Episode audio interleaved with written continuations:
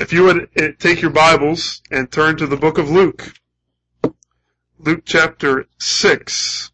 This is our last Sunday in Luke 6. We were going to uh, wrap up the Sermon on the Plain and continue on through the book of Luke.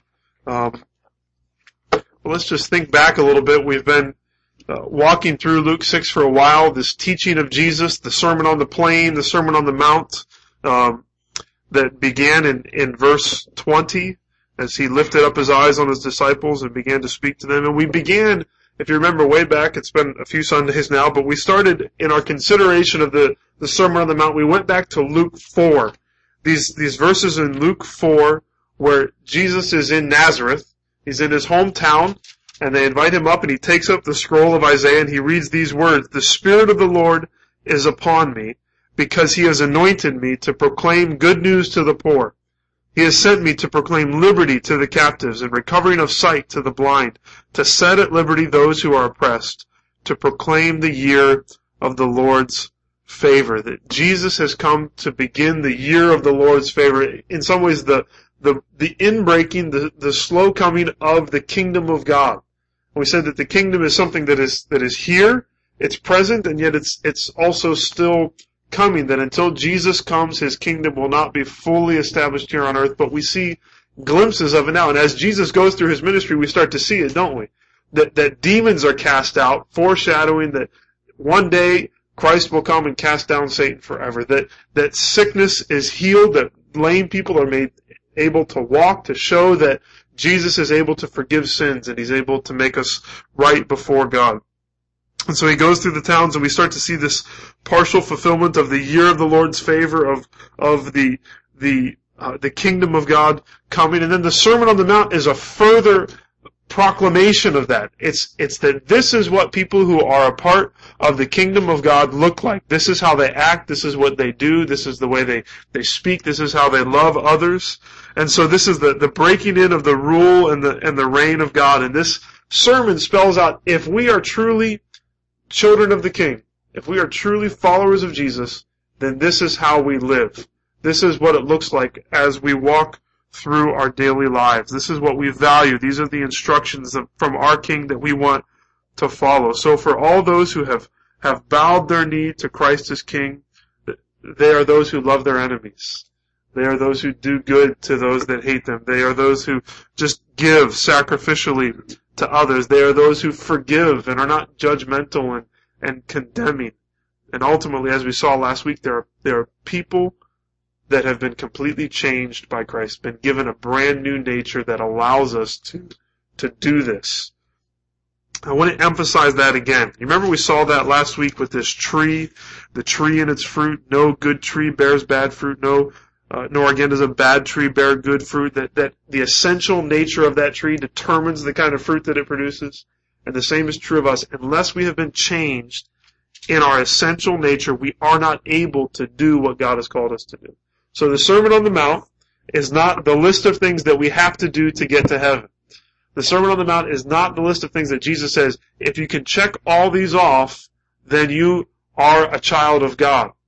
But rather, it is what we do out of the new nature that Christ has given us. So if we have been transformed by faith, if we have put our trust in Christ, we've come, we've said, I'm a sinner. I repent of all the wrong that I have done, and I, we find forgiveness in Christ. We accept the life that He lived on our behalf, and we accept the fact that He died in our place, that even though we sinned and we deserve punishment, and He was perfect and deserved none of it, that He took our place. And now He gives us a new heart that is able to do these things. It's not that we follow the Sermon on the Mount so that God is happy with us. We follow the Sermon on the Mount because Jesus has transformed us and made it possible for us to do it. So I want to emphasize that really strongly because that was the encouragement last week, wasn't it? That, that we have been changed, that you can do this. Not in your own strength, but in the strength that God provides, that He has made us a good tree to produce this good fruit. Because now He's going to come with something that's that's really strong. And so I want to emphasize this, this good news that our salvation is rooted in what Christ has, has perfectly done. Because if, if this is the list of things that I'm supposed to do, I would have been really discouraged this past week. Uh, and so would you. It's, it's, how do you love your enemies? How do you do good to those that hate you? I, I found this weekend, I just found so many opportunities to judge other people. found so many opportunities to not be forgiving, so many opportunities to just love the people that love me and forget about everyone else. That's what, what I want to do in my flesh. But if, if I have been changed, then the encouragement that I found this week was to say, you know what? This isn't what I naturally want to do, but because Jesus has changed me, I'm able to love my enemies. I can forgive other people. I am able to do this because Christ has changed me. And it was just an encouragement. Now there's this, this, Jesus closes with a strong question because he says, if, if our nature has been truly changed, if Jesus has taken out this heart of stone and he's given us a new heart of flesh, that means we can, we can walk in his ways if we've been rescued and redeemed. It's not only that we can produce good fruit, but we must. I think that's the point here in Luke 6, 46 through 49. It's this. If Jesus is our King, we will do what He says. So it's not just that we can now because He's changed us, but that if Jesus truly is our King, then we will do what He says. Let, us look at the verses right away. Luke 6, 46 through 49. Just very familiar verses to us. He opens with a question. Why do you call me Lord, Lord, and not do what I tell you? Everyone who comes to me and hears my words and does them, I will show you what he is like. He is like a man building a house who dug deep and laid the foundation on the rock. And when a flood arose, the stream broke against that house and could not shake it, because it had been well built. But the one who hears and does not do them is like a man who built a house on the ground without a foundation. When the stream broke against it, immediately it fell, and the ruin of that house was great. If Jesus is our King, we will do what he says. I have three daughters. They are not with us this morning. They're with their grandparents in Illinois. But having three daughters means that there's a lot of princesses that's played around our house. Whether it's with the Barbies or they themselves dress up and say, we are princesses. And now with the addition of Jude, he is a prince. And so if, if my children are princesses and I have a, a prince, what does that make me? I'm the king. Uh, they will say that, Dad, you're the king, Mom's the queen. And I always think, if I'm the king, then why does no one listen to me? now they do listen to me. But in the games, very often I'll say, well, we should do this in the game. And they say, no, that's not what we're doing. And I just want to say, but I'm the king. If, if I'm the king, then I say this is what we should do. Why the princesses aren't in charge of the kingdom? The the king is. Uh, I, I think that's a, a comical way to think about what Jesus is saying here. He's saying, I, am the king, and, and if I'm the king, then you do what I say. And if, if I'm not the king of your life, then you won't do what I say. That's the question. He opens with this, this strong question that's, re, that's, it's meant to reveal the foolishness of something. The foolishness of claiming that Christ is your Lord only in word. That, that you can, of, of giving him the title, you say, Jesus is my king, Jesus is my Lord. You give him that title, but you don't give him any control of your life. It's the same as my girl saying, You're the king, but we don't do anything that you say. So we ask this question Why do you call me Lord, Lord, and not do what I tell you? Why do you proclaim with your mouth that I'm your master, and then ignore everything that I've told you to do? Why do you say, Jesus is my king, but then refuse to allow any of my commandments to bear fruit in your life? It's a very strong question, isn't it?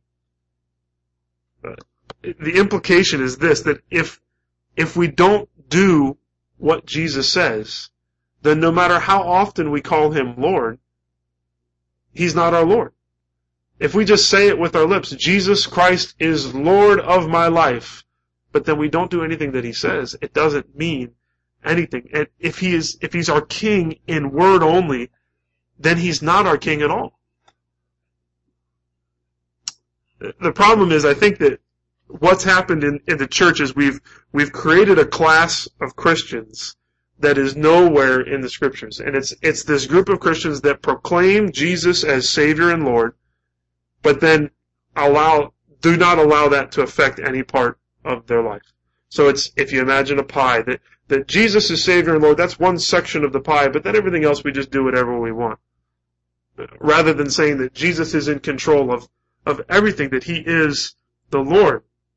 It's often the person, um, and I'm I'm I'm picking on my own tradition here.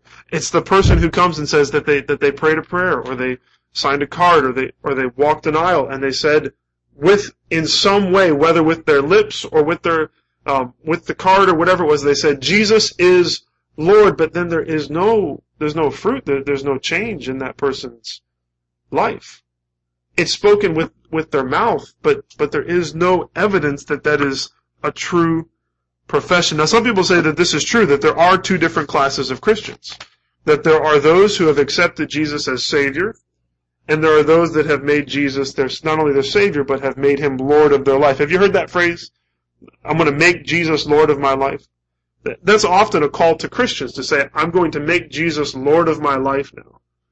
But in the gospel, to say, I'm going to make Jesus, would you like to make Jesus Lord of your life? That's a call to salvation. That's a call to say, will you allow Jesus to take control of your life? And that is how you become a Christian. That is how you become saved. There is no distinction between saying Jesus is my Savior, but He's not my Lord.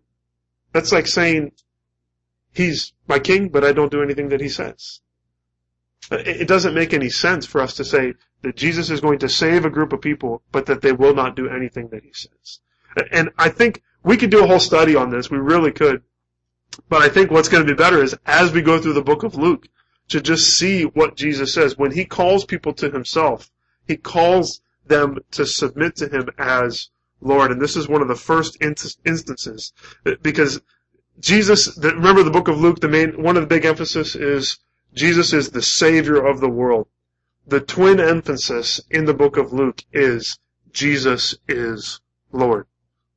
So if if Jesus is our king, then he makes it very clear that we will do what he says. And if we don't do what he says, then we show that he's not our king.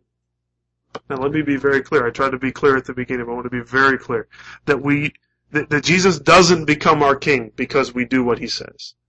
That that he doesn't um, make us his children because we follow what he does, but rather we show forth that he truly is our king if we do what he says. That's the point of the fruit trees, right? If the root is, if the nature has been changed, it will produce fruit. If the nature has not been changed, it will not produce good fruit. The nature has to be completely, and our nature has to be completely changed so that not only we can produce fruit, but we will produce fruit. Uh, Matthew has a parallel account. And he helps us to kind of see how strong these words are, to see that Jesus isn't talking about two classes of Christians, one made up of people who say Jesus is Savior, and one made up of people who say He's Savior and Lord. That, that doesn't exist in the Gospels. And this is what Matthew says in Matthew 7, 21 through 23. Not everyone who says to me, Lord, Lord, will enter the kingdom of heaven, but the one who does the will of my Father who is in heaven. That's pretty strong, isn't it? That this is, this is a salvation issue he goes on, on that day, that last day, the day of judgment, many will say to me, Lord, Lord, did we not prophesy in your name, and cast out demons in your name, and do many mighty works in your name? And then will I declare to them, I never knew you. Depart from me, you workers of lawlessness. This is a heavy passage. Uh, Jesus makes it clear that, that that there is no such thing as someone who is a, a, carnal Christian, someone who proclaims that Jesus is their Savior, but He doesn't control their life. And on that day, they will, they will say, we did all these things for you, Jesus. We said with our mouths, Lord, Lord. And He will say, I don't know who you are. You are not my children, no matter how much you proclaimed it, no matter even how many good works the, these miracles that you did. It says people who cast out demons and did mighty works and prophesied that, that they did not know him. It's a really piercing question, isn't it? Uh, you may see why I wanted to end with an encouragement last week because this is a strong rebuke. Why do you call me Lord, Lord and not do what I tell you? And he follows up that piercing question with a, with a very poignant parable. It's this parable of two builders. Have you sung this song? The wise man built his house upon the rock, and the rains came tumbling down, and the foolish man built his house on the sand, and the, the rains came tumbling down. Uh, so it's a, it's a, it's a great song. Learn that song. It's based on scripture, but I was struck this week by the fact that I've, I've, I've relegated this passage to a children's song, when in actuality he's, he's talking about final judgment. That, that's what this parable, I believe, is saying. Uh, when I first read it, and I, I don't know, maybe you read it the same way. When I first read it, I said, this is about if we follow Jesus, life will be better than if we don't follow Jesus. Kind of like the Proverbs, that if we listen to the wisdom of a father, that thing, life goes better when we listen to that than if we don't. But I think what he's saying here, based on the fact that what happens to the house, the, the second house, it, it goes splat, as the song says. I mean, it's completely destroyed. That this is talking about about final judgment. Let, us think. Let's think about this this illustration. Okay, verse forty-seven. Everyone who comes to me and hears my words and does them, I will show you what he's like. So this is the, the first person. Matthew calls him the the wise person, and in the illustration, this wise person is someone who comes to Jesus, who hears his words, and then does them. Okay, the second person then is in verse 49. But the one who hears and does not do them. So what's the distinction? What do they have in common? They both hear. They both hear what Jesus says. What's the difference? One does what he says, and one doesn't do what he says. And so the illustration is that these guys are like two different builders. And one guy builds a house, um, and, he takes the time to dig a foundation. I mean, he goes down deep. Um, we've been we've had a small group over at the Wallace's house a couple times, and across the street they're building a house, but there's there's no structure yet. They've been digging for a while. Is there is there anything yet? Still digging. So they're going down deep, getting down to the rock to build the foundation because the foundation is is important. So they're going to build this, and that that's what the wise person is like. The person that hears what Jesus says and does it is someone who has a strong foundation. The foolish person is one who says, I want a house and I want it now. And I don't want to have to worry about the foundation. And so they build the house with no foundation. Imagine a beautiful house just sitting on the dirt. Now, both of these are in the same area. And, you know, I, I imagine them even like on some sort of picturesque river, because that's what's going to happen. This stream is going to rise and cause problems for both houses. So if you want to picture it, picture a beautiful river and two identical houses on either side. They're, they're beautiful from the outside. They look the same. And then all of a sudden, the storm comes. I mean, a big storm. And the rain comes and the wind and, and the, the stream rises. It talks here about a, a stream breaking against this house. And so the stream rises and, and it goes over its bank and it starts hitting against these houses and they look the same.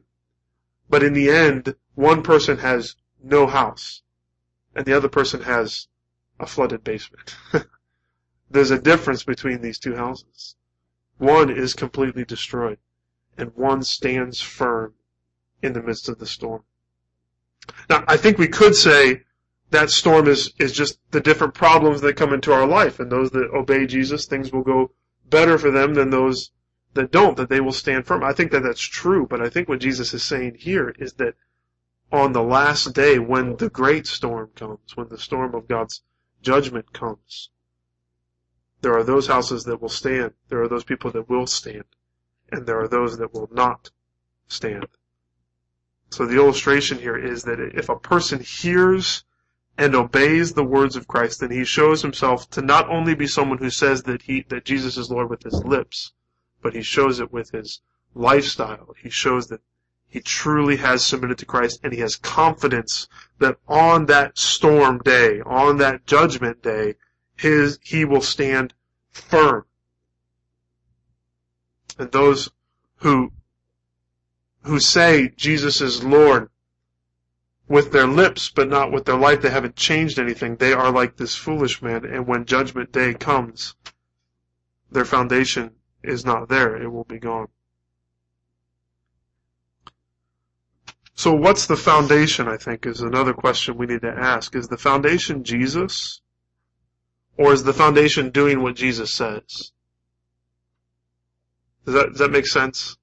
We, we say Jesus is the rock, Jesus is the one that we build on, but it says here, the one who hears my words and does them.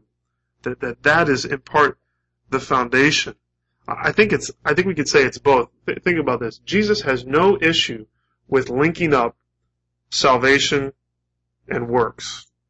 Now I'm not saying that he teaches salvation by works, but he has no problem kind of in, in lieu of saying salvation, saying you do good works. Think about the, the sheep and the goats. Do you remember this story, the sheep and the goats that, that he tells this parable and he says, on the last day I will gather all people from the world. There will be sheep and there will be goats, and we will divide the sheep from the goats. And I will look to the sheep and I will say, Come, blessed of you of my Father, because when I was thirsty, you gave me something to drink.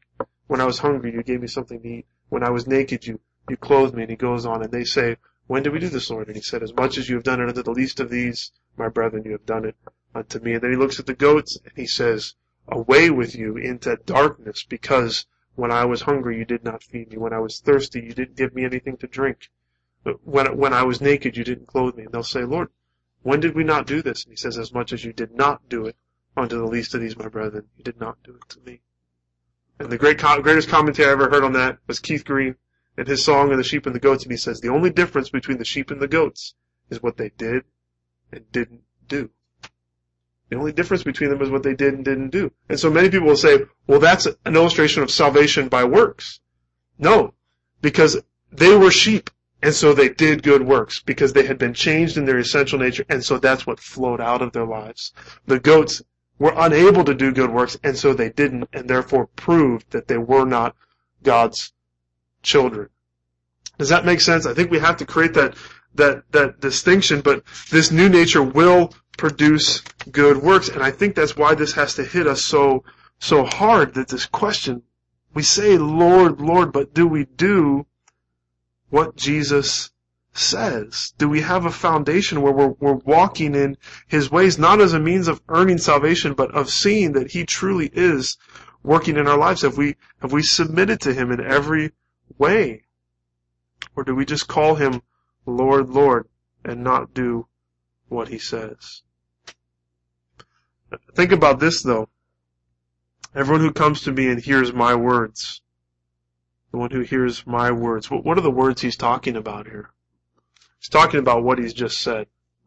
I think very often we talk about the lordship of Christ and we turn it into something that that is um, here's all the things you're not supposed to do. Um, you know, don't smoke, don't drink, don't you know. We come up with a list. Don't dance, don't watch movies. You know, these are old lists, obviously. Um, you can come up with new lists or old lists or whatever you want to come up with. And so we come up with all these lists. These are the things you're not supposed to do. And if you don't do these things, then you show that God has control of your life. What is, what is Jesus saying shows that you truly submit to Him as Lord? That you love your enemies. That you do good to those who hate you. That you pray for those who abuse you. You bless those who, who curse you. That you love all people. You don't just love those who love you. You don't just give to those who give to you. You give to everyone. That you are not judgmental and condemning towards other people, but you're forgiving and, and giving towards towards others. That that you're willing to, to worry about the, the plank that's in your own eye before you start taking specks out of other people's eyes. This is what it looks like to be a follower of Jesus. We've, we've made it so much about the things that we're not supposed to do that we've neglected to say, but Jesus told us how we are supposed to act. And the way that we build our life on His teaching is to do what He says, and what He says to do is to love our enemies. To be merciful even as our Heavenly Father is merciful. So here's where, where this is really difficult. Let's say you've got it figured out. I mean, you've got all your ducks in a row. You got all the things that you don't do. You keep the Ten Commandments fully. You do that really well but but you have an unforgiving, judgmental, stingy heart. I think that Jesus says you need to stop and say, is your confession of me as Lord just something with your lips, or is it flowing out of your life? Because it's not just about what we don't do, it's about do, have we been changed in our essential nature so that our hearts are totally different? We, we love people that hate us. We do good to people that, that will never do any good back to us? Is our life marked by generosity and kindness? Matthew 23, 23 through 24 says this, Jesus says, Woe to you, scribes and Pharisees, hypocrites! For you tithe mint and dill and cumin and have neglected the weightier matters of the law, justice and mercy and faithfulness. These you ought to have done without neglecting the others. You blind guides, straining out a gnat and swallowing a camel. He says you do all these, these specific things, but you have neglected the weightier matters. You've neglected justice and mercy and faithfulness. He says don't, not that you're not supposed to do those things. He even says that these you ought to have done. You should do that without neglecting the others. So it's both. We have to do both. We can't turn our Christianity into this list of things that we're supposed to not do and neglect the fact that we are to love our enemies. And if Jesus is our king, then we will do what he says. If we do what he says, then we know he is our king. Uh, this is a difficult passage, I think. Why do you call me Lord, Lord, and not do what I tell you? And I, I think this illustration of the house is strong, and it, to me, the revelation this week has been that it's it's this idea of, of coming judgment, that there will be a day when the storm comes, when the storm of God's judgment comes. And there will be those that stand because their foundation is rooted in Christ, in faith in Christ, that they have put their faith and their confidence in what Jesus has done, not in what they have done. And because of that, the fruit has come out. And there are those who have no foundation, that they say things with their lips, they confess that Jesus, they say Jesus is Lord, Jesus is King, but they don't do anything that He says, and show therefore that they have no foundation. As I was thinking about this, I thought about Hebrews 12, and I just want to go there as as we close. Uh, Hebrews 12. There's a lot to be said here. Let me, let me just read from from Hebrews 12 verse 18. He says, "For you have not come to what may be touched, a blazing fire, a darkness and gloom and a tempest, tempest, and the sound of a trumpet and a voice whose words made the hearers beg that no further messages be spoken to them, for they could not endure the order that was given. If even a beast touches the mountain, it will be stoned. Indeed, so terrifying was the sight that Moses said, I tremble with fear. This is a reference to Mount Sinai, to the law being given, and he says, you haven't come to a mountain like this that's that's full of fear and fury of what we are to do. But verse 21 or verse 22, but you have come to Mount Zion, to the city of the living God, the heavenly Jerusalem, and to innumerable angels in festal gathering, and to the assembly of the firstborn who are enrolled in heaven, and to God, the judge of all, and to the spirits of the righteous made perfect, and to Jesus, the mediator of a new covenant, to the sprinkled blood that speaks a better word than the blood of Abel. So much there, but you come to Mount Zion, you come to this place of of grace where, where Jesus has come and he has met us and made a way of salvation possible. And then he starts talking about things being shaken. And that's what I want to think about, this foundation illustration. See that you do not refuse him, him who is speaking. For if they did not escape when they refused him who warned them on earth, much less will we escape if we neglect him who warns from heaven. At that time his voice shook the earth. So he's talking about Sinai. At that moment, the earth shook when he spoke at Sinai. At that time the, the earth shook, but now as he, he has promised yet once more, I will shake not only the earth, but also the heavens. There's a shaking that is coming.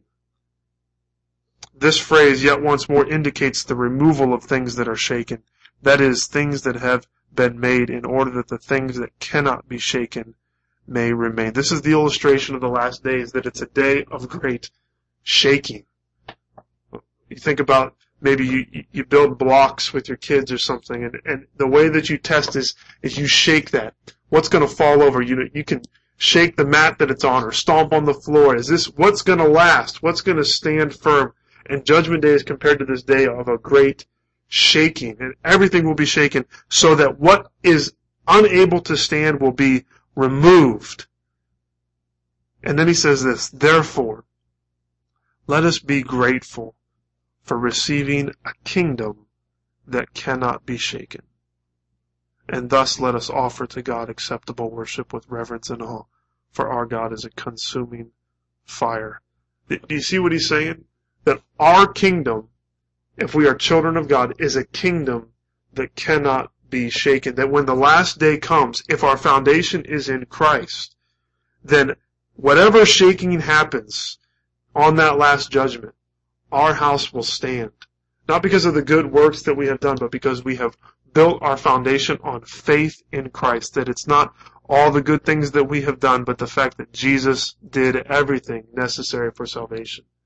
And so the overflow of that, he says, therefore let us be grateful for receiving a kingdom that cannot be shaken, and thus let us offer to God acceptable worship with reverence and awe. And what's the acceptable worship that he talks about in Hebrews? One of the things at the end of, of chapter 13 is do not neglect to do good and to share what you have for such sacrifices are pleasing to God. That worship to God is not just coming here and singing. Worship to God is not just abstaining from sin. Worship to God is loving our enemies. It's doing good to those who hate us. It's praying for those who use us. It's having a spirit of forgiveness and love, a spirit of generosity like Jesus has. So if we have been given this kingdom that cannot be shaken, if we have been given a foundation that no matter how much the stream of God's wrath comes on that last day, we will stand firm, then we should offer to God acceptable worship. Then we should not just say with our lips that Jesus is Lord, but with our lives we should live in that way through His power and for His glory. Praise God that we have received a kingdom that cannot be shaken. Therefore, let us offer to God acceptable worship with reverence and awe.